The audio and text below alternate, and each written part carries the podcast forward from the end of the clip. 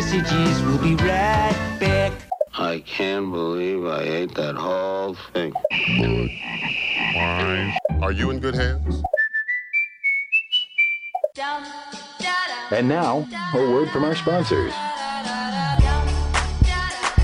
Hey, everybody, welcome to After These Messages, where we bring you hot takes on commercial breaks. We are here to talk about TV commercials good ones and bad ones, and ones where people say weird shit like this. It's not rocket science.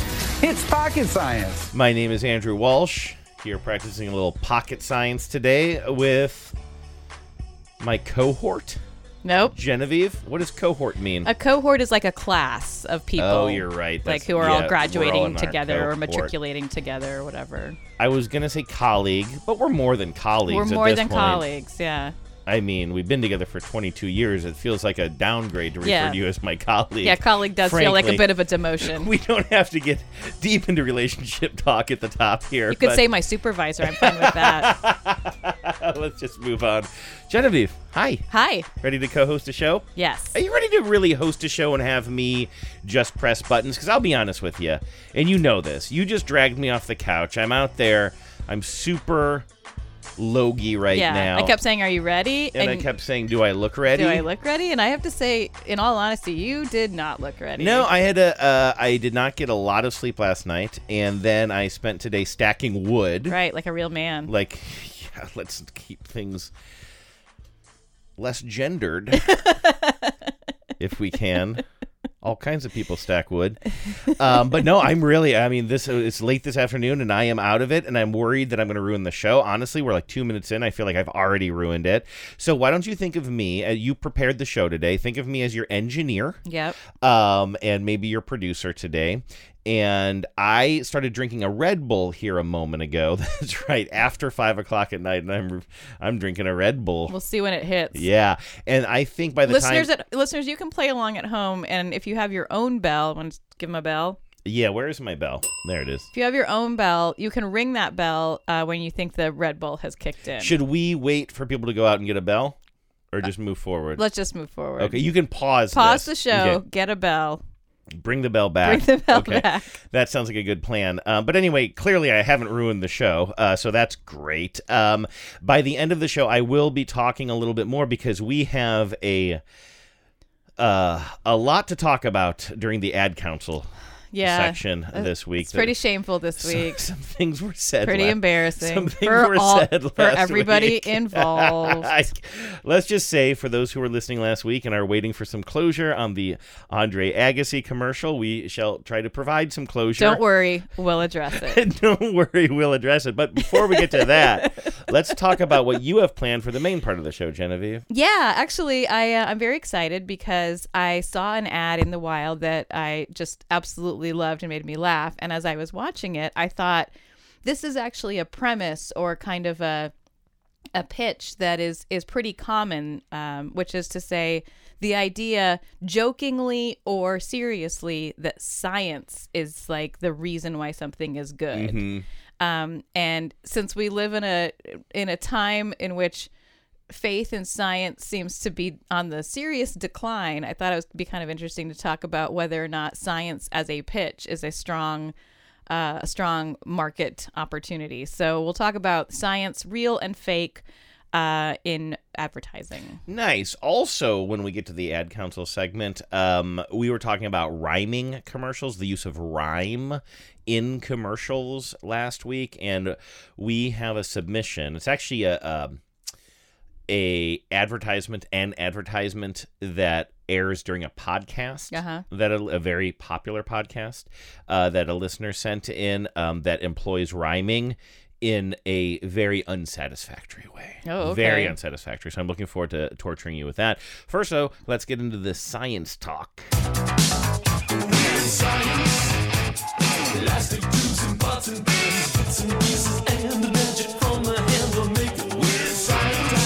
Where do we want to begin, Genevieve? Let's start with the one that started it all for me, which is a Okay. new ad for Little Caesars Pizza.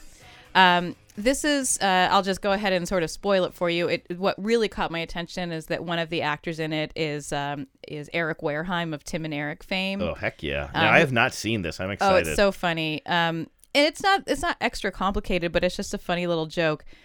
Uh, it's about the return of pretzel crust. Um, Oh yeah, yeah. I mean, listen, people you're so like disappointed. like. You, you made like a you made a real if face. Well, I well, I regret that. Uh, you know, people should eat the foods that they like. I eat things that other people wouldn't like, vice versa, whatever. But pretzel crust just seems. I love pretzels. Mm-hmm. I love. I mean, is there anybody that you know of that talks more about pretzels than me? You are seriously like a pretzel. Yeah, you you love pretzels. I love them all. Yeah. I love the rods. I love the tiny twists. I'll even eat one Rods, of those warm cones, pretzels. all of Sure, it. Absolutely.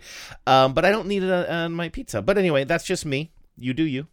You know, I I can't say that I even remember having a pretzel crust pizza. I mean, I don't, I don't think, think I I've would. tried it. I don't think I would turn my nose up at it, but I wouldn't go out of my way to order it. Mhm. It's interesting to have Eric Wareheim pitch. Now, I haven't even seen this yet, but for somebody with his background to pitch food products, especially somewhat weird food products, because of course, famously Tim and Eric, they're the the sketch duo, for lack of a better description. Um, they often employ just like real send ups of chain restaurant Yeah. food and Tom goes to the mayor and then later on an awesome job they would just really just show the most disgusting food Yeah, they'd really lean into the idea that mass-produced food and restaurant food Mhm. is really just disgusting. Mhm. Um, that's not part of this story. So in, in this ad, uh, we we open with a couple, um, and they're having a Little Caesars pizza with pretzel crust, and they're enjoying it.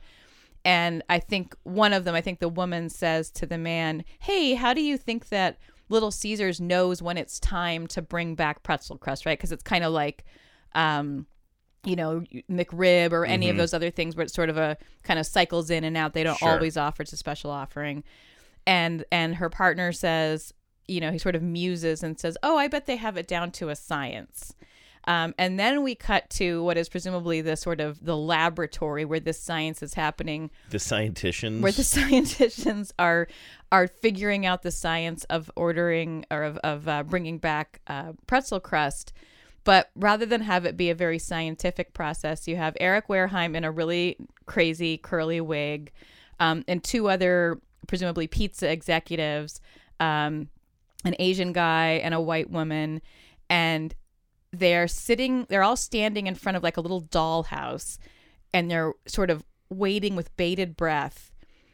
And finally, we see what they're staring at. It's a little, I guess I want to say chipmunk or some kind of little rodent.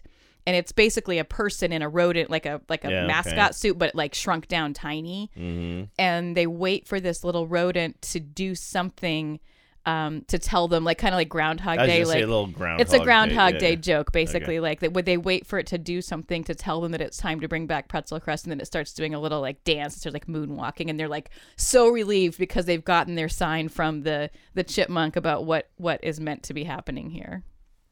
How does Little Caesars know when to bring back pretzel crust? I'm sure they've got it down to a science. These executives are sweating it. Something. do something Come on. He's dancing! Pretzel Pete has busted a move. Pretzel crust is back! yeah, nah, they definitely know what they're doing.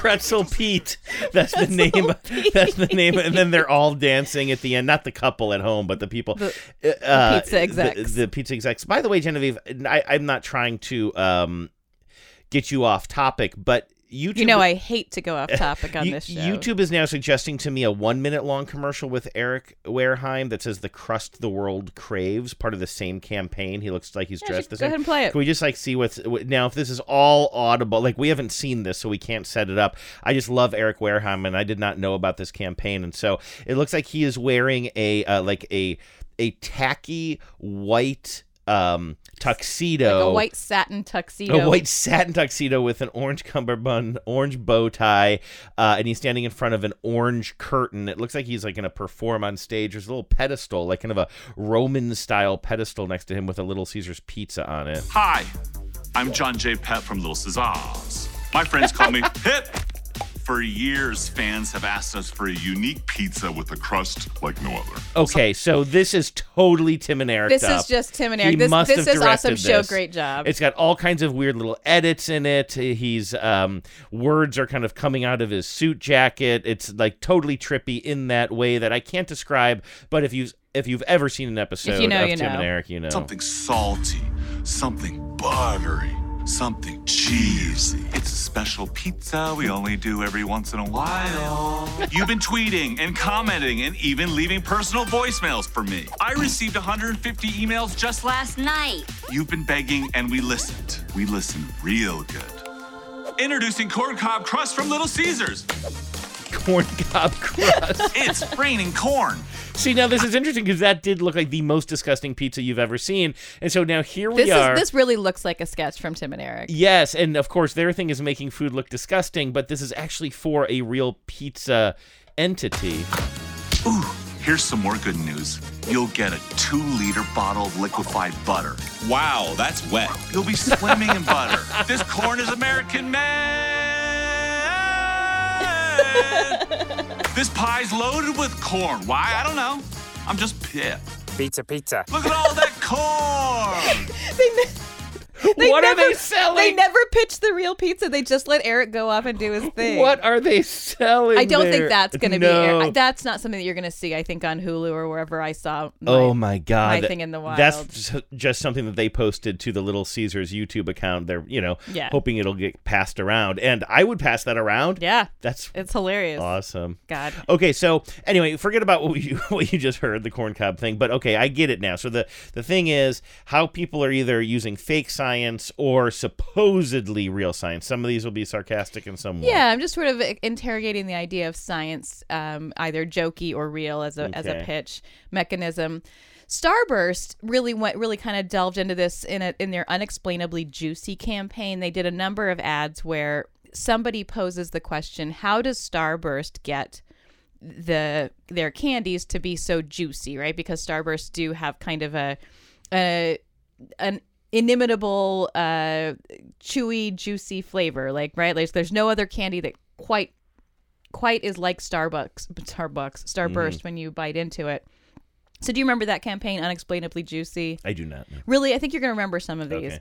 um let's open with this one that's just this is the most sciency of the three that i'm going to play for you here um we have two guys um they it's unclear what their sort of situation is they're on what looks to be like the side of a mountain or maybe the side of like um Mount Rushmore or something. They're some they're somewhere rocky and appears to be high up. One is dressed sort of like a janitor. He's got a, think coveralls. They're on. both wearing coveralls. One of them Oh, just okay. has them folded down uh, to see. his waist, but they're just they're these worker guys and they're just chatting kind of idly about like what makes a starburst so juicy. How do you think they make Starburst taste so juicy? Starburst? Juicedratic equation. Super top secret mathematical formula they keep stored inside a safe, inside a vault, inside a volcano. Oh, Juice Stradix. Starburst, unexplainably juicy. hmm That does not ring a bell to me. No, I saw that a lot when it was- when it was new. So what It's what a few- era are you thinking? Just a few years ago? Not yeah, too long ago, Looks yeah. like 2019. I, I mean, yeah. I, I probably I bet you this is still airing occasionally. I don't know if you know this about me, but I don't watch TV. Do you remember? Do you remember the one where I didn't? I didn't include this one because it wasn't that sciency. But he, you have a two cater waiters uh, cleaning up or setting up for some catering event, and one of them says, "How do they make it so juicy?" And he says, "They put little guys in fighter jets and they shoot." I juice." remember that because we talked about it on the show. We didn't like it for some reason. I remember having some issue with I it. I knew we'd talked about it, so I skipped it for this one. Okay. But why don't you play this next one? Here we have again two, uh, and it seems to be basically like two people who are in sort of a a down moment in their somewhat boring job. Mm-hmm. We have two guys who appear to be like either um, astronomers or maybe like the guys people who listened for for um, you know uh, ET transmissions or extra you know some kind of some kind of guys in a in a big room full of computers and they've Mhm. got the the both white were- the white shirts with the Short sleeve short sleeve white shirt with the tie yeah. exactly you know what I'm like you know what I'm talking yeah, yeah, about yeah. Uh, and they have they're they're having the same conversation when they talk about it we cut to the the explanation which is that there's an alien somewhere who's very bored and he sticks his long alien finger out and presses a button that injects juice into starburst How do they make Starburst taste so juicy? I don't know, but you just asked the whole universe. Kyle, feed your earthlings. Starburst, unexplainably juicy. Ew. Okay. Hold on. You said finger. I did. I meant to say toe. That's so gross. So yeah, some alien like in his like some teenage alien in his his bedroom, right? And you hear uh, a voice come from off screen. So and so. Feed your earthlings, Is that Yeah. what they said? and then his toe suddenly grows really long, like Pinocchio's nose, and it pushes a button on a wall that says "juice." and it jumps. It dumps Starburst juice on planet Earth. Well, I don't like these very much at all. Oh, it's called Slacker Alien. Is the name of that That's commercial? the name of that for what it's commercial. worth. Um, all right, one more for Starburst. This Mhm. one um, uh, is leveraging the star power of Michael Bolton, um, and Michael Bolton is doing the science this time. How do they make Starburst taste so juicy? Well, I hear there's this orchard where Michael Bolton serenades the trees. It's called Boltonizing. It creates the juiciest flavors in the world. Okay. Starburst, unexplainably juicy. I don't know, man. This campaign just sort of seems like they're they're going for Skittles weirdness, Yeah. but uh, I don't know. It's like in the uncanny valley of weirdness because like it makes. I don't know. There, there's too much of a through line, but none of them really pay off for me. Okay, yeah, I'm not. Re- you're not required to like them. I mean, I'm not trying to uh, fight. I don't want to fight. Well, let's talk about someone who couldn't possibly be polarizing. One, Mr. Michael Richards. Ah, yes. Um, this is uh, obviously, you know, Michael Richards, Kramer from Seinfeld, who um, absolutely torpedoed his legacy and his uh, brand and his just everything about himself when he went off on a disgusting and racist tirade during a stand-up set. Um, now, probably over a decade ago. Oh well, Well well. I, we've talked about that in the show. I think it was more recent than I think. I always think it was late '90s that he did that, but it was more recent than that. But yeah, just It might even be two inex- decades at this yeah, point. that's yeah, that's what I think. Anyway, yeah. I mean, it will forever be um, a huge part of his legacy, and Mhm. uh, as it should be, because it was despicable. But prior to that, he was uh, he was tapped as the spokesperson for Pepsi, and they did a campaign around the idea. This is probably in the '90s. Um, they did a campaign around the idea that he was the head of like a an institute for soda research or something. Um, and so they're doing all these like wild experiments, like jokey experiments to show that Pepsi's better than Coke and explicitly better than Coke. Mm-hmm. I didn't grab all of them. Some of them don't, you know, are just aren't as funny as other ones. This one was kind of funny, and I thought it, it held up pretty well as a joke. So this is, uh, according to the internet, this is from 1994. So Seinfeld still on the air? I think so, Yeah, yeah. I think so too. Um, by the way, his racist rant on stage at the Laugh Factory happened in 2006. Okay, so uh, coming up on 20 Yep, years. yep, yeah. yep. Um, in this uh, in this commercial, he's the head of this science institute, this fakey Mm-hmm. science institute, and the this premise of this experiment is that they're gonna put they're gonna lock supermodel Cindy Crawford, who famously is a Pepsi spokeswoman. Oh, right, yes. Um, you know, she of the cutoffs, the the sexy cutoff jeans. Mhm. Um, and they're gonna lock her in a big tank somewhere for for a month or something, and she can have access to any beverage she wants, but not Pepsi. And I will tell you that there's a joke in this that's very visual. Uh, that we'll just have to sort of explain because audio, auto, audio wise, it won't make any sense.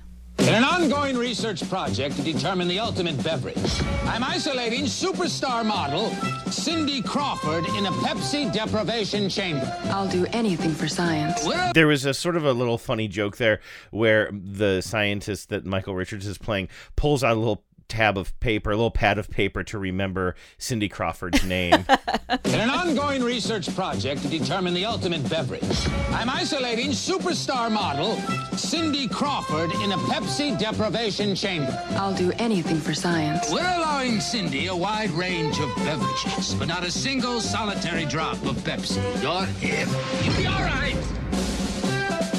Then it says one month later, now they're going to open up the, the chamber here. And out steps Rodney Dangerfield. I don't know about you guys, but I'm dying for a Pepsi. Conclusive scientific proof. Pepsi is the ultimate beverage. Aha. So, yeah, sorry if I mingled that with the audio a little bit. So, um, we see Cindy Crawford go in, but then Rodney Dangerfield comes out. You just heard her voice because he's lip syncing her voice as Yes. if you took this, a, I would say, attractive woman. Yes. And, and by turned by many people's standards, 90s Cindy Crawford was some- if we're going to be so reductive about it, I guess we can say she was attractive. I had that mole. She had that mole. Eh. Ew. I like my supermodels without moles. uh, and then Rodney Dangerfield comes out. And the point is, she got even better looking when she didn't drink Pepsi. Is that it? Or yes. do I have that backwards? Yes. Um, I uh, did not, r- I don't think I remember that campaign either. And, you know, 94, that's not like I was in a television. Um, Sorry, what, what Pe- Pepsi deprivation? I was not in a television deprivation chamber in nine, in the '90s at all. Um, yeah, what did you have? So you would have been. I was in high school. high I then, yeah, graduated so in '95. Normal and television so, access. Yeah, if not if not more, because we're cable was somewhat new to us in the '90s to my family, and so I was uh, I was watching as much as possible at the time. But I don't, and I loved Seinfeld, and it and you would like that think would be like right up my alley. that would be right up your alley, right? And it seems like a big budget ad. Obviously, Yeah. the star power is quite Mhm. significant. Um, that was like pretty peak Cindy Crawford at that Mhm. point. Um, House of Style was still yeah, she was looks still dominating I mean, the all charts. jokes aside, she looks fantastic. Did you watch House of Style growing up? Uh, I mean, I've seen it, of course. You know, you couldn't. You, I, we had MTV, so it was sort of impossible to totally miss it. But it wasn't really my jam. I mean, it just wasn't something I was super interested in. Wasn't the theme song "Y'all ready for this"? Probably. Yeah. Anyway. Sounds right. I just remember, like, I don't care about fashion, but if Cindy Crawford was on TV, you stopped everything. right, and that's why I'm surprised we we don't have Yeah. stronger memories of that commercial. Um, so let's move off of the kind of like joke science to uh as a Oh, pitch. that one was a joke. Okay, That sorry. one, yeah. There's actually not. I don't think they actually locked Cindy Crawford in a tank. And They she didn't do that? and she didn't actually turn into Rodney Dangerfield. Huh? I wonder if there's a lawsuit there. Um, a lot of ads and and marketing pitches do revolve around the idea that the science of something is legitimately the Mhm. reason to buy it. And I found so many things that were like blank and science combined to uh to make this product good. I found one that was for horse health that was love and science makes this horse food the best horse food. wow, you went deep today. yes. Um, A combination of love and science. love and science makes good horse food. Yeah, uh, that's what, according to Purina. Um, but these these next two ads revolve around the idea of comparing or sort of like um, cha- like challenging the idea that like is it magic that makes this product so good? No, it's science. Mm-hmm. So this first one is for something called Yakult, which I This is that drinkable yogurt. It's shit, drinkable isn't it? yogurt, Oh, yes. I A- would think we've talked about this. some kind of probiotic Mm-mm. yogurty drink. Nope. uh, which doesn't sound that bad to me. I mean, I Shut it love down, a, America. A yogurt. I love a lassi, uh, which is probably about Oh, yeah. what this tastes like. Um, I guess yeah. I guess I should say shut it down, England. This is not an American product. it's right? not. This is a Mhm. British. Although, no, actually, I say that this is very Japanese in origin. Oh, is it? In fact, it's I just saw that this is from the UK and Ireland. This particular one. It may have aired there, but the Mm. commercial itself makes the case that this I is. Jap- based on Japanese. So we open in like um, pretty stereotypical Japanese setting, um, cherry blossoms and a Mhm. mountain, uh, some sort of pagoda on a mountain, and we have a woman in uh, traditional Japanese tea ceremony garb, and she's doing a some kind of ceremony that's magical to make this yogurt drink good, and the the narrator keeps interrupting her um her sort of woo woo ness to say like no no this is science Yeah. this is that's how we got this drink to be so delicious To create Yakult, one must release the mystical spirits of the beautiful gut. Hold on. It was developed by the Japanese scientist Dr. Shirota. Every bottle contains A world of wonder. No. It contains Yakult's unique bacteria scientifically proven to reach the gut alive. Magically alive. Stop it. Yakult, a little bottle of science, not magic. I gotta say, it's a very high budget commercial as far as the, the, the effects and the, the shooting. I mean, it's not a huge. It's not like some but for a bottle of like drinkable yogurt exactly. Yeah, better than I thought it was going to be. Actually, Uh, pretty funny too. I Actually, kinda like yeah kind of a good joke um so similar theme this is for pop chips you know those right they're a pretty popular snack food Is that why they call them pop chips? because they're popular. Mhm. Uh, I it may have something to do with how they're created, which is really the premise of this ad. You have a a couple here. I, I believe they're meant to be a husband and wife, and they are dressed like traditional magicians, right? Top hat, cape, everything. They're standing in front of one of those cut in cut cut the lady in half boxes. Yeah. I don't know if it has a technical term. Mhm. No, Um, you nailed it. I have to ask Gob or somebody. Mhm. Um, and he uh, he is saying that the reason that pop chips are so great is magic, and she keeps Well, trying illusion. to. Sorry, it's a trick. no, go ahead. Sorry. um, it's uh, that it's magic, and she keeps saying like, no, no, it's science.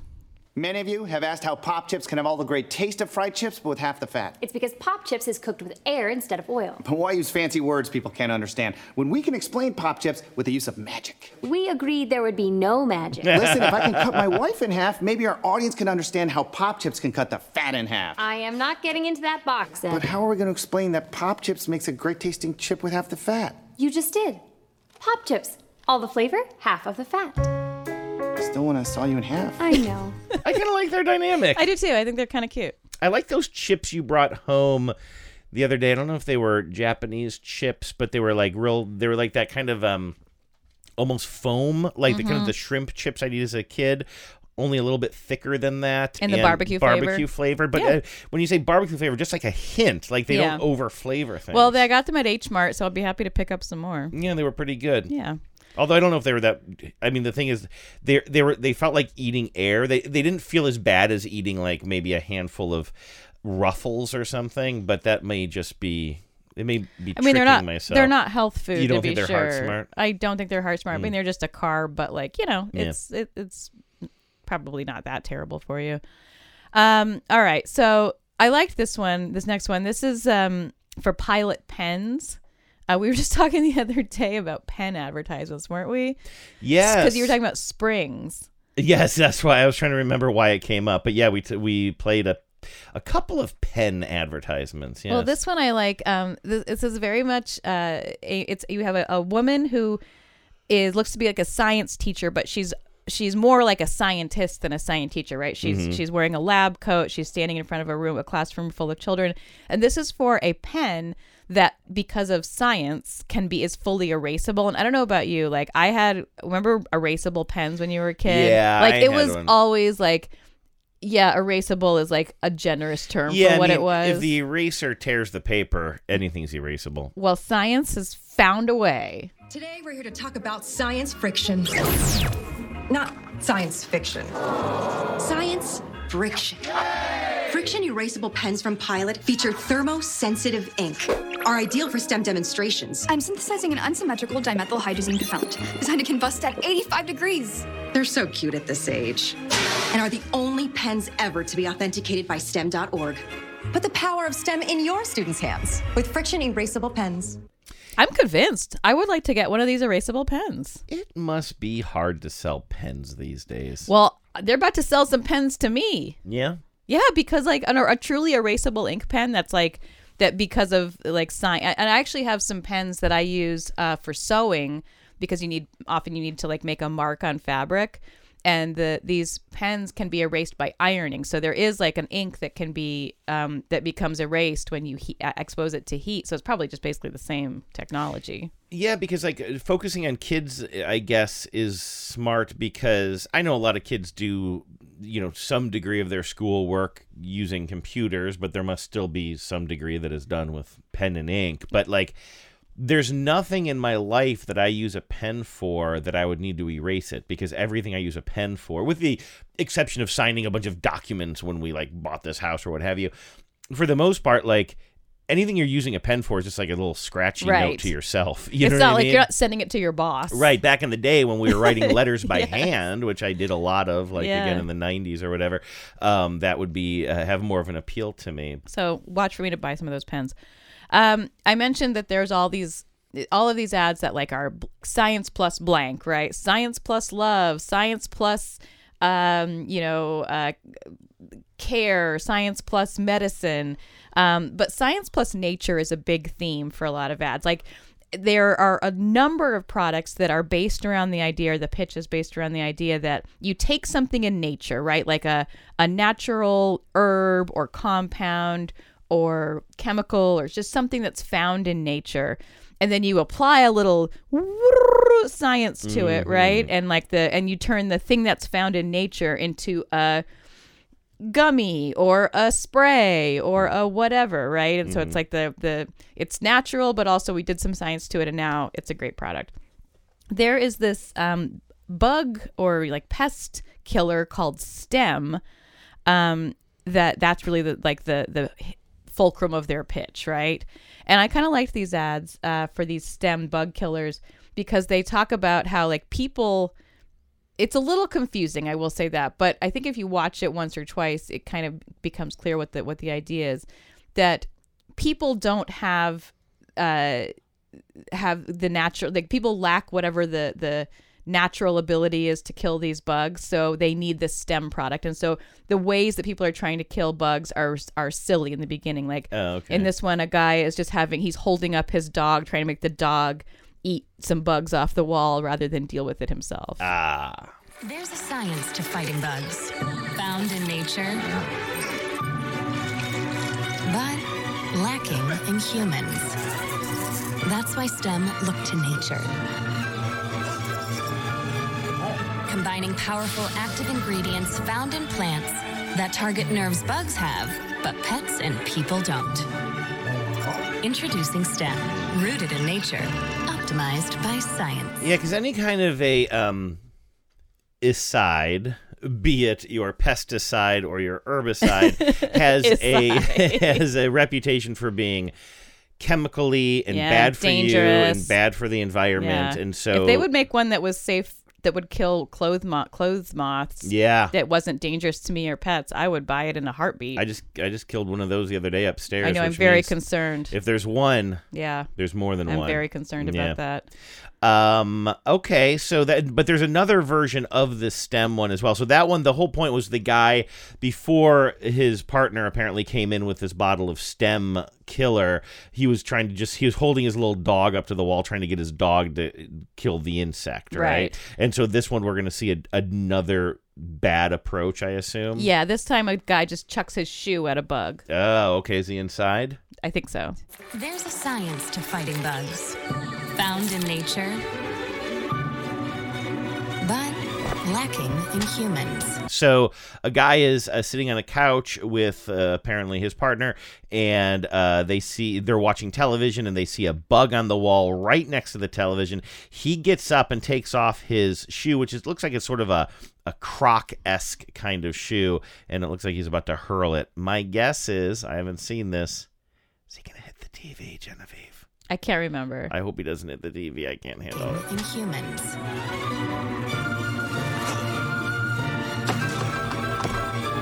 That's why STEM looked to nature, combining No, he didn't hit the TV. He just ineffectually threw his rubber clog. His, I guess there's a daughter in the room too. She flinched. It sort of hit a lamp, but nothing really broke. I really thought that was going to be like a, that was going to have a shoe through the TV. maybe they didn't have a broken television budget That's the thing. They're pretty low right? budget. Yeah, they are. Um, all right, one more science plus nature equals Mhm. effective. This is for Senokot laxative gummies. Okay. Um, and it's one of those ones like You like tummy gummies. I love a tummy gummy. Mhm. It's uh, it's a delicious treat. It's good for you and and good to eat. hmm I've never had one. Oh, you should you I should just- eat them. I can't eat something that's a poop gummy. It's just it's not a poop. It doesn't make the, the Senokot laxative. What I eat is a fiber gummy, which is just like it's just to keep everything on an even keel. Can I tell you? Oh, I'm trying to think if I already told you this off air, so maybe it won't be as effective. But you know what? I will tell our listeners. Um, I ran into a friend this afternoon who is working on a home project, and that home project is installing a broken. Um, Exha- I guess we call them exhaust fans In a her in bathroom. her bathroom, Yep. and she was in Home Depot apparently. And she actually told the story really well because she said like there was some guy who worked at Home Depot and he was trying to be helpful, but he was like pretty new and like she knew what she needed better than he did and Yeah. like he just sort of stood That there is for called a while. also the story of me at Home Depot. yeah, and he just stood there for a while and just eventually said, "Well, I guess I'll go over there because you know what you're doing better than I do." But when he uh, first approached her, he said, "Looking for a new fart fan," which is I will now think of that every time I see an exhaust fan. I mean, it's funny to call it a fart fan, but its real purpose is to get the water from the shower. Yes, but of- is to everybody get- always puts it on. I mean, I, d- does do those fans do anything, anything to mitigate or at least mitigate smell or at least make it last less long? I don't Probably think it has anything to do with. I mean, I don't think it has any effectiveness in that regard. It as a white noise um, Mask. mask, I think there's probably some value. Sure. Okay. Um, so this commercial is for a different brand of poop gummy. Yes, called Senokot. Okay. And you have a guy and a, a, a man and a woman. They're both sitting in big purple beanbag chairs. He was representing nature, so he's sitting in front of a green background, and she is representing science. She's sitting in front of a yellow background. I love the way that just looking at the still shot here. I love the colors; they pop big Yeah. time. Very bright green, very bright yellow on the right, and both of them sitting in big, comfortable-looking purple beanbags. When nature and science get together, Pretty sweet things can happen. like our Senokot laxative gummies. To relieve occasional constipation, Senokot starts with the natural Senna plant. That science transforms into a yummy gummy. Sweet! Senokot laxative gummies. Interesting use of occasional constipation. I'm serious. I'm just trying to think like why did they why did they Well, if throw you have, that like- word if in you there? have- I mean, is if- this something that is the point that you're taking it constantly and therefore it keeps you regular or you take it when you have constipation because like why would you say occasional I I think it's meant to distinguish between occasional constipation and something that's a more serious Oh. um, condition that you either need a serious, like actual laxative for or medical intervention. I see. Okay. Yeah. Kind of saying like, listen, we're not gonna. If you have something serious going on, you should Yeah. look to something maybe stronger The, or yes, see your doctor. don't try to like don't try to medicate fully with Mhm. gummies. It's not to end well. Don't OD on Senokot. exactly. um. All right. There are two more that I want to talk to talk about. These made me laugh so hard because they both are just very basic products that already existed spoiler alert before the people who invented these versions of them in in quote invented them and i just love the idea that science was necessary to invent either of these products let's start with uh, the scott e vest and i'll just tell you that the scott e vest is a vest with pockets in it It's and an, no, no. I'm sorry. It's an E vest. it's an e vest with pockets in invented it. by a guy named Scott. And you might think that means that it has some sort of like um electronic component to Mhm. it, but you would be very wrong. It's not a smart vest. It's not a smart vest. it doesn't automatically tell the internet when I'm running. It literally just has more pockets than your average vest. Yeah, so this is uh, this is the only commercial that I actually pre-watched before the show today, and it's kind of got a, a cheap infomercial kind of Totally, vibe. yeah. And we're gonna hear from Scott Jordan. He's the guy who invented this, um, and he's wearing and it's like a the kind of vest that looks like your your typical like kind of Pacific Northwesterner vest, sort of. I don't know if it's fleece or not. It looks like it could be. Yeah, you see people like giving presentations in front of a in front of a room full of Yeah. people in this, or like very casual but not trashy looking, whatever. Um, but the idea The alpha is, dads on Instagram wear a yes, vest much yes, very much yes, like it's like this. the alpha dads.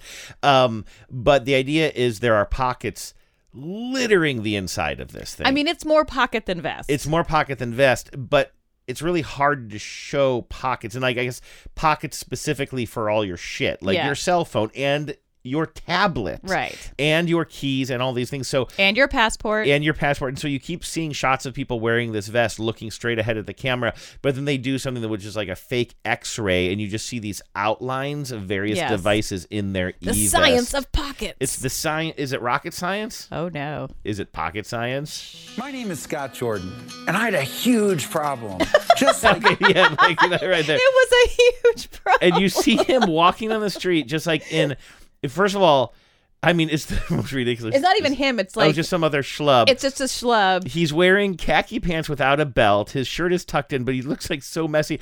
And he's walking down the street with a million cables and cords and an iPad falling out of his arms. And he doesn't know what to do with like I got an iPad and a I phone left the, and a bunch I, of chargers. I left the house with a bunch a of shit, and I forgot to get a bag or anything to put it in because I'm a fucking dingbat. It's a huge problem. My name is Scott Jordan, and I had a huge problem. Just like you, I had too much stuff to carry, and no easy way to do it. That's when I started Scotty Vest, and I Sweet patented the E-Vest. The E-Vest. And then you see a shot of him like the scene where he like comes up with the eureka moment of putting pockets in vests is the fun. I'm going to use that as a show title or show picture because it is so he, funny. he raises his hands in the air I- I victorious after it. drawing a picture of a vest. E-Vest. The E-Vest holds all your gadgets and essentials. Use our pockets for your cell phone, charging cables, headphones, sunglasses, and even a full-size tablet or laptop. And you see a this guy- laptop. You do not. hey, friends. Hey, friends. Listen to me. Listen to the sound of my voice. You do not want to walk around with a vest that can hold a full size laptop. That shit's gonna It save your life. Will Are you not kidding me? Be comfortable. That's gonna save your life. Like it's gonna be like that scene in Batman. Spoiler alert: 1989's Batman. Right, it's a utility Bruce Wayne vest. puts a like what a silver platter inside of his blazer jacket, right? So Right. then when the Joker shoots him, again, I've given you spoiler alerts. The bullet is just gonna hit the metal and bounce away. This, so if you get shot, your laptop will save you. That's what I'm saying. Okay. I had a big problem. People kept shooting me, and I Joker didn't- kept shooting me. and I didn't have I didn't have an iPad in there. I like also we see this guy like I said he's just this is not this is not Scott Jordan it's somebody else some just kind of It's middle-aged another guy. middle-aged white guy. yeah who just got done giving a presentation and then he just casually slips his entire iPad inside his coat. Even a full-size tablet or laptop.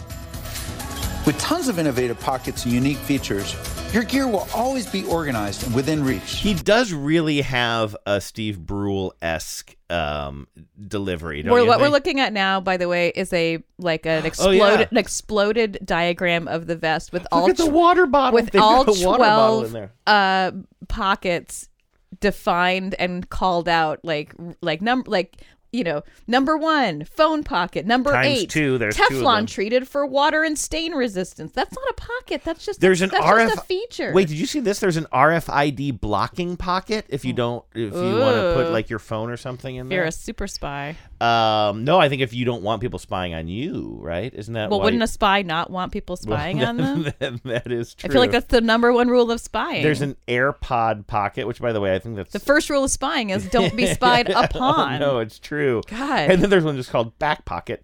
Um, the the um, number twelve. The the wa- You just see the outline of a Number water six is called Bud Pocket times two. I don't know what that means. Is it like like Bud? Oh, interesting. Oh, oh no, it's an air, but it's up. It's up by Oh, the neck. Yeah, but it's weird. Or But there's also an. AirPod pocket at number nine. I need a I need a well. Bud I need a Bud Pocket. Wait, isn't a air isn't an earbud and an AirPod the same thing? It is. So okay, but I see one of them is for like a little case if you have like the actual Bluetooth AirPods, but number six up there by the collar is like if you have the wire, it can go around And then you both just put 'em in sides. your I ears. guess yeah, but there's two phones, so you're walking around. I mean, this is like Jack Donaghy with his coffee mugs. Like he's got this person has two phones, Yes. an iPad, A cam a diff a, a separate camera a from camera, his phones. sunglasses, like uh, these outlines. Just get of- a phone that has a good camera. these like Biden esque aviator style sunglasses, um, keys. Again, a water bottle. That pocket isn't even named. There's a pen holder times two. There's a pen holder times two. Yeah. So that's. Do we? Oh yeah. We haven't even gotten. We haven't gotten to the pocket science rocket science joke yet. And you'll never worry about misplacing anything ever again. With my eVest, I breeze through airport security. I know my wallet and passport are safe, and I don't need to deal with an extra bag. With your eVest, you look great, feel great, and know where all your stuff is. It's not rocket science. It's pocket science. Visit scottevest.com right now and use promo code SHIP. Man, um, we don't I need to hear the rest of that, thing. do we? Um, so do you know? We, we should get moving, but this reminds me of um, a story from my youth. Would you like a story from my youth? Lay it on me. So I was, I believe at the time, a Cub Scout. I want to say I was pretty Okay. young. It might have been early Boy Scouts, but uh, I, let's just say Cub Scouts. And uh, me and my Cub Scout troop were supposed to go on an overnight camping trip. It might even been a two night camping trip. Uh, but it was kind of a survival, what they call a survival trip. You were not allowed to bring a backpack or a bag. You just had to bring whatever you could fit in your pockets, or at least as far as food was concerned, I believe. This sounds like a terrible idea. Um, and what I mean, listen, it was super.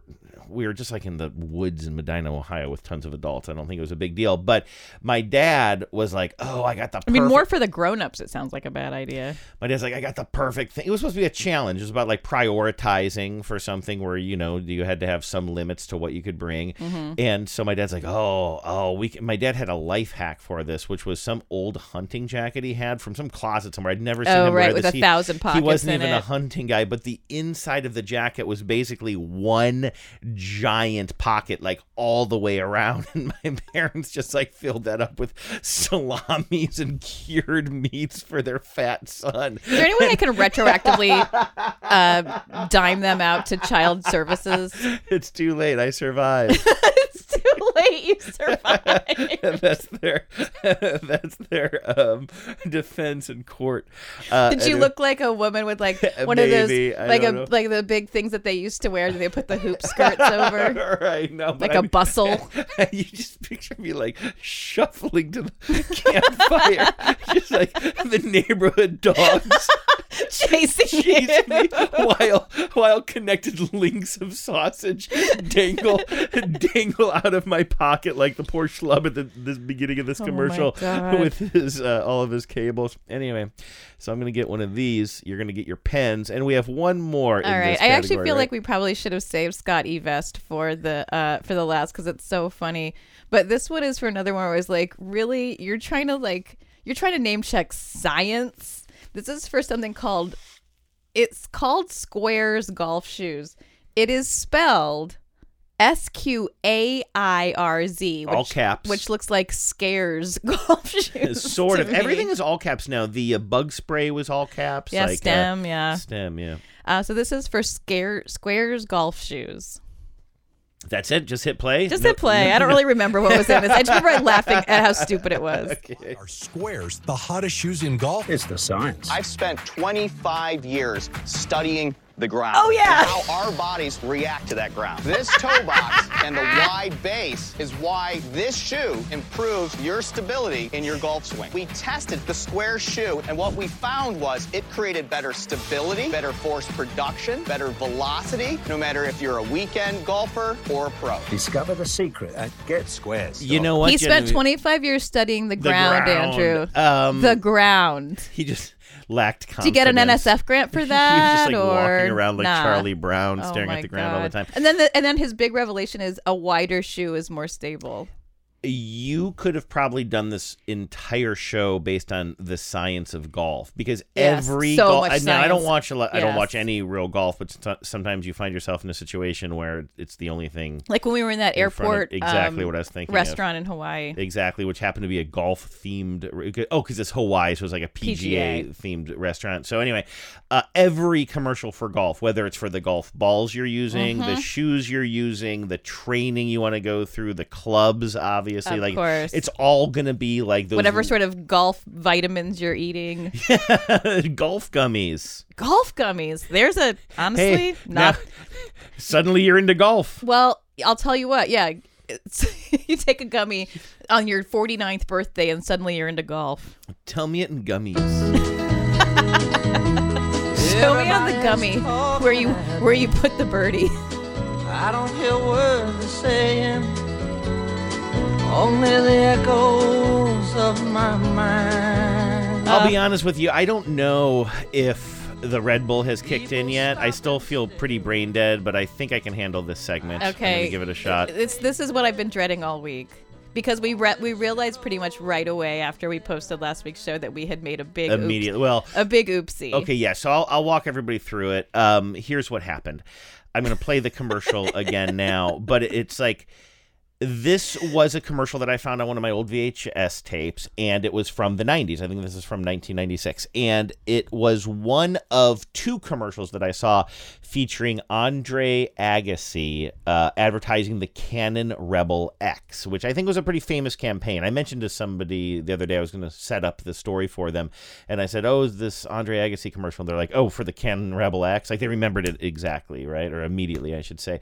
Um, and anyway, the point of this commercial was something called Change. There were other commercials that just showed Agassi just like being sort of a style icon with his long, flowing, mullety hair and sunglasses and power clashing and it was just like you know be a be a badass or whatever with your Canon Rebel X. This particular commercial though was called Change, and it, I think it's a quickie. I think it might even be just 15 seconds long, and we see Andre Agassi again, like that version of him, super cool, long hair, all this stuff. And he says, Hey, you ready for a change or something along those lines? And then we see this dorky looking guy who I even told you when we first watched this, I said, I'm really confused about who this dorky looking guy is. He has totally different hair. It's like short hair, but it's also male pattern baldness. It's not fake. It's not like shaved male pattern baldness. Yeah. It's real male pattern baldness. And he's got what you call Genevieve Van Dyke, right? Like the mustache and beard combination thing. Yeah. He looks like real kind of dorky. And when I first saw this commercial by myself, I thought, oh, that's weird. It's like two different Andre Agassis, I guess. But then as I was prepping the show and I watched it again, I, I actually, and again, I'm not trying to blame you, Genevieve, for this, but you were in my head a little bit. I was like, I have a lot of face blindness. And on this show, you've called out several times, like whether you're challenging me on a child's Yes. age or whatnot. No, I, I, don't like, like, Here, let me tell you. Let me interject here. I don't like being blamed for this, and I yeah. Desperately would like to blame somebody else for this. but the truth is, I I really have to eat some of this blame because I don't have. I mean, I, I I would think everybody has a little bit of face blindness, but I don't. I wouldn't say that I'm unusually prone to it. And I whereas I am. you are. I think honestly, I think you are like medically face Right. blind. And so And I should, I honestly should have put my thinking cap on here a little bit more than I did. So j- just to like kind of finish my point, I I originally thought, oh, these are two Andre Agassis, but then as I thought about, it, I'm like, that doesn't make any sense because clearly, if Agassi in this commercial has long flowing hair. They couldn't shoot to him in the future when he's gonna get male pattern baldness. Like I just couldn't figure it out, and he looks different. And like the the dorky guy has earrings, although that's not usually a dorky guy. You know, that's not usually a shortcut for dorky guy. You were right the to other one You didn't. were right It was to, very to know that there was something going going on here that we weren't seeing, and I was I was the idiot who was like, no, it's not that complicated. So I was just kind of like, I don't know why they are shooting to this guy. It seems like such a specific look. And the guy even says, change. And he reaches up and he touches his male pattern baldness head of hair, his pate, if you will. And that's why I thought the joke originally that was that these are both.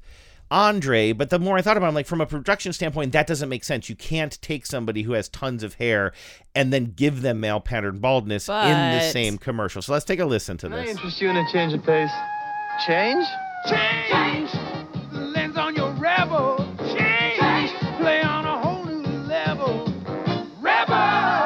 I change. EOS lenses and the Rebel X from Canon. So obviously, I was very confused about this, and I said, "I'm going to put the." In. Also, the guy who is the secondary guy, he also has a wardrobe change in this, but it's like it's subtle. You just see his shoulders, but he clearly changed his shirt. I'm just like, I don't think we've solved that mystery. Yeah, I still don't think it's necessary.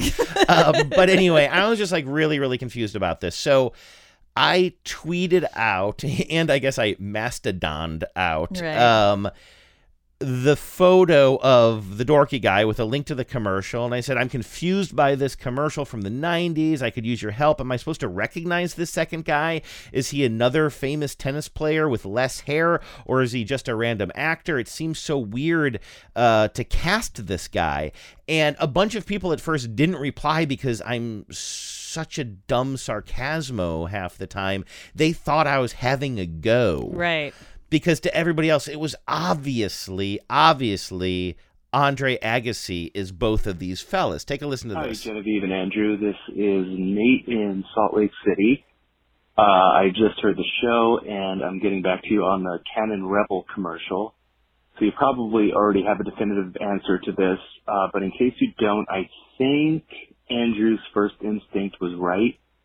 I think that the other guy actually is Andre Agassi, meaning both dudes are Andre Agassi. I vaguely remember back in the day that Andre Ag- Andre Agassi's hair loss was like a national tragedy.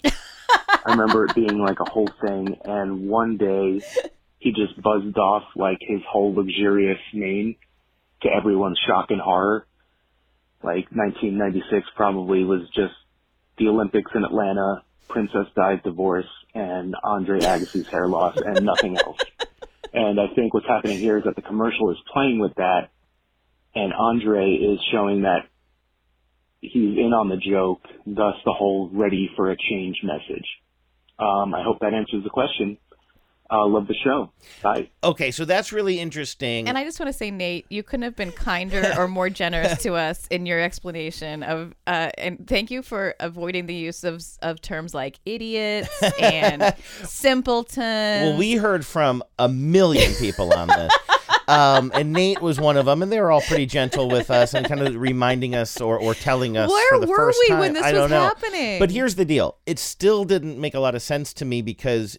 Fine, you shave your head or cut your hair really, really short. Where did the male pattern baldness come from? Like, how in this one commercial Mhm. does he go from full head of flowing hair to Okay. a totally different shape? so you of your reached out to a hairstylist. No, actually, the very, very a first hair scientist. the very, very first person I heard from on this was somebody who was responding to my uh, Twitter post, and it was it was a, a listener, I think a listener of the show, I'm not sure, but somebody who follows me on Twitter named Craig, um, that says, You're aware that both of these are Agassi, right? I can't tell if you're having fun or if you're just unaware of We're not having fun. This No. is emphatically not fun. We stopped having fun years ago, Craig.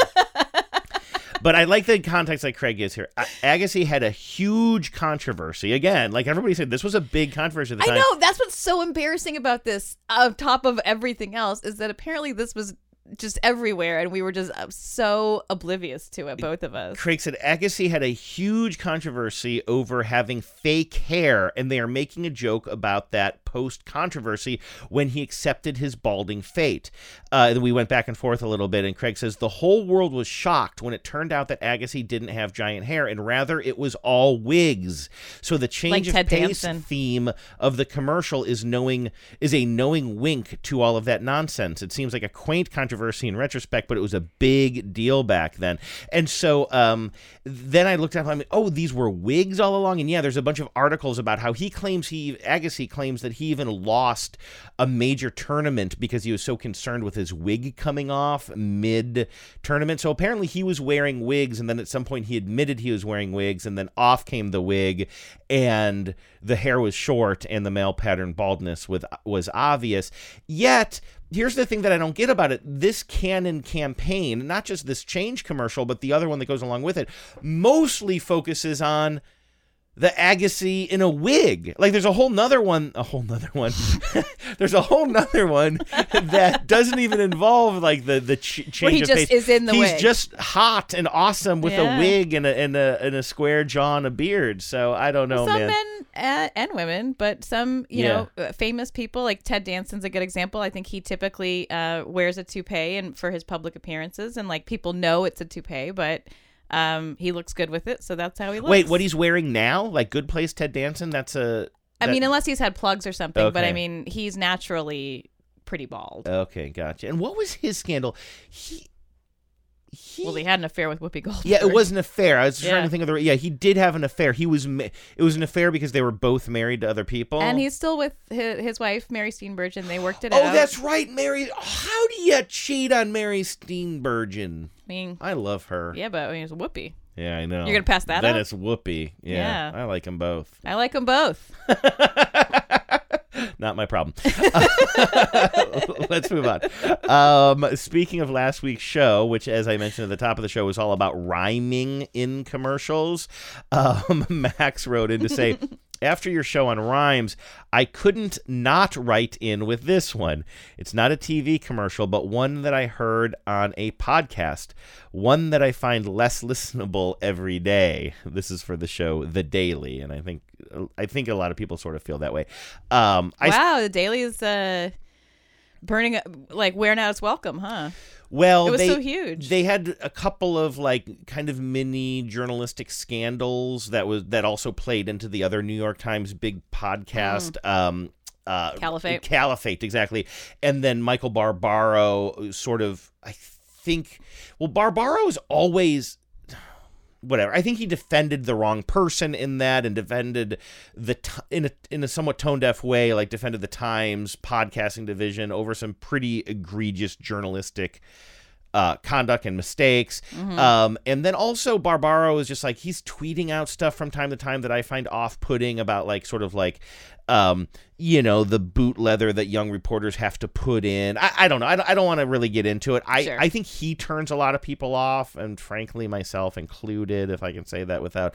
He won't hear this, right? I doubt he's a Is listener. he? You don't think he's in the in the ad council? Michael, if you're a listener, uh, I mean, c- defend yourself. Come yeah, on, come on, absolutely. bro. I mean, I guess you can come on the show. I mean, I don't. I clearly don't know that much about it anyway. Okay, so Max says here is a commercial that I heard on this podcast, and it's truly egregious. Not only is the writing terrible, the delivery helps not one iota. Max and if Barbaro is a listener, Max is definitely in trouble here. yeah. Go after Max, Michael. Yes, we're friends. I never said shit. Yeah, we're just the messenger. I never said anything. Max says, so naturally, not wanting to be alone with this discomfort, I thought of you two. So he actually captured this commercial. This is a commercial that airs, I'm assuming that's like a pre roll or a mid roll that airs during the daily. It's both sort of for the daily and AT&T at the same time. The Daily is supported by AT&T, who connects you to your favorite podcasts. Connect the alarm, change the snooze to awake. Jump out of bed, turn on the Daily, make some eggs with your steak. Do the dishes, listen to coverage of the election tomorrow. Take a shower, bring the phone, soap up with Tavernise or Barbaro. Connect the big story, help us see it in a new way. Even when it's a mouthful to voice, here's what else you need to know today. Ah. Connect the stories, change our perspective. Connecting changes everything. I don't The love rhythm is all wrong. The rhythm is pretty bad, and I don't love a, a rhyme where I can see it coming from a country mile away. you And the? Barbaro tomorrow Barbaro thing tomorrow. is so, and you you can, can you can feel it the r- read. ramping up. I mean, I know this is just an edit, but like in my mind, the, the pause after that is so long. Like I almost feel like the person is looking at the script, being like, yeah, possibly. but I mean, obviously you would edit that out. I don't think that's really the case. I'm sure they did it a million times, but like I just hear it that way because it's so cringy and It's so cringy. It, it's really cringy. So yeah. If you're gonna do something that's sort of Seussian in that way, you really need to have your A Mm, game, and yeah. that was not it. and also just like they obviously they said, oh, Barbaro, like they work backwards. from Exactly. that. I think Like- that's what I'm trying to say Yeah. about like waiting for the rhyme. Yeah. Is like you can feel it being worked backwards. You can sell anything. You can sell anything. Genevieve, the Red Bull kicked in. Oh, you're here. I'm here. He's back. Hey, what should we do on the show today? Oh, good. Where, where am I? Let's start. o- Let's start. Let's start over. The first ad I brought to talk about today is for uh, Little Caesars Pizza. I probably would have. A, the show probably would be better if I had just No, I had a that time. a little I bit earlier. No, I, I enjoyed that. Thank you for uh, walking me through all of that stuff. I enjoyed it. I really, really did like that Tim and Eric commercial. Or I'm sorry, that Eric Wareheim commercial. But it basically was Tim and Eric, Yeah, yeah. that was wonderful. Listeners, if you have uh, thoughts about ads that rely on science, fake, or real, please get at us. You can call us at 607 444 5597. You can email us at after these messages show at gmail. Visit us on the Facebook group. Um, and we didn't talk about them today, but Andrew is continuing to digitize ads that he finds on uh, found media 90s VHS tapes. You can find those at the YouTube page. Um, just search for After These Messages podcast. You can really sell anything. Oh, dip is he's once again back again with the caravan.